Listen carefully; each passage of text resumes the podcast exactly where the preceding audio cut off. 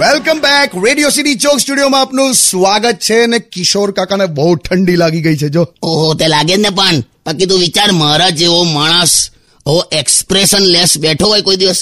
મોઢે ઇસ્ત્રી કરી હોય એવું પણ આટલો બધો તમારા સ્વભાવમાં બદલાવ આવી જાય છે આમ શિયાળામાં એવરી ટાઈમ દર શિયાળામાં મેં શાંત થઈ જાઉં છું એવરી વિન્ટર અમારા સોસાયટીમાં છે ને તાપણું કરવાની પ્રથા છે અને તું નહીં માને લાકડા ખૂટી જાય ને તો છોકરાઓ ઓટલા પરથી પેલા બૂટ ચંપલ મૂકવાનું લાકડાનું ખોખું આવે ને એ ખોખું ઉઠાઈ જાય યાર આખું બાળી નાખે બૂટ ચંપલ સાથે ના ના એવું કરે કોઈ દિવસ ખોખામાંથી આમ પાછું બૂટ ચંપલ બધું કાઢી સિસ્ટમેટિક સાઈડ પર મૂકી દે પછી ખોખું ઉઠાઈ જાય એમ ચોરીમાં પણ એથિક્સ રાખે એમ અચ્છા હવે આ લોકો ચોરી જાય છે તો પણ મેં કઈ બોલતો નહીં કેમ ખબર કેમ ઠંડી છે ને યાર પણ આવું તો ના કરાય ને અરે કોઈના પણ સ્કૂટર બાઇક ગાડીમાંથી પેટ્રોલ ચોરી જાય અને તાપણું કરી નાખે બોલ તોય કોઈ બોલતું નહીં કેમ ઠંડી છે ને યાર એટલે પણ ઠંડી છે એટલે આવું થોડું કરાય એટલે હમણાં તો લાકડા ખૂટ્યા ને તો ચંપા માસી અમારા લાકડાના ખાટલા પર હુતા હતા તો છોકરાઓ માસી સંગાત ખાટલો ઉપાડી ગયા તાપણું કરવા હે તારે માસી છે દાજ્યા ચંપા ચંપાઈ તોય કઈ બોલી નહીં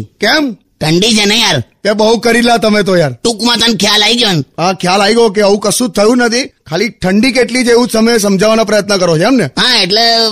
ખ્યાલ આવી ગયો ને તને હા હા ભાઈ હા સોંગ સાંભળો